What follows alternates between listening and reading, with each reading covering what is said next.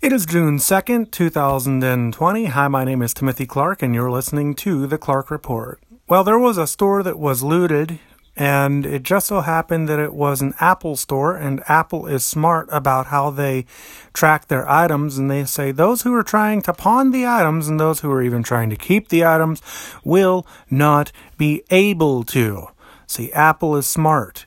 They know how to track their items. And I'm talking on an Apple iPhone, and I have an Apple Watch currently connected to my wrist, which has my heartbeat and breathing and all that.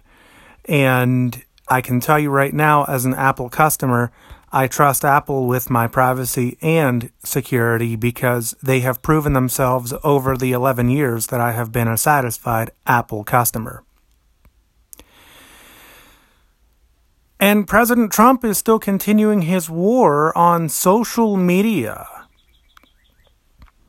He is still going off of the basis that social media companies are not publishing companies and thus should not be able to dictate what can and can't be done on their platforms. And the New York Times is getting some backlash because again, President Trump does not like how articles are being reported about him. This is nothing new. This is nothing new. And if you are an Apple Watch user, neat features are available on the Apple Watch, such as heart rate detection, breathing, workout, and more. I'm a huge fan of my Apple Watch. Yesterday, my Series 3 came in the mail and ran me about $240 with everything all included. The only thing now that I'm thinking about doing is buying the Apple Watch Cube for my charging station. And we'll definitely give you an update when that happens as well.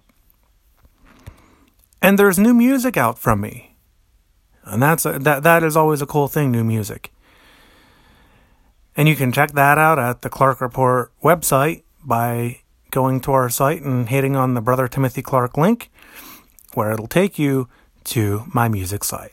That's going to do it for this edition of the Clark Report. My name is Timothy. Thank you for joining me. And join us again tomorrow for more news when we do it all again differently. And when we have fun doing it, it all works out.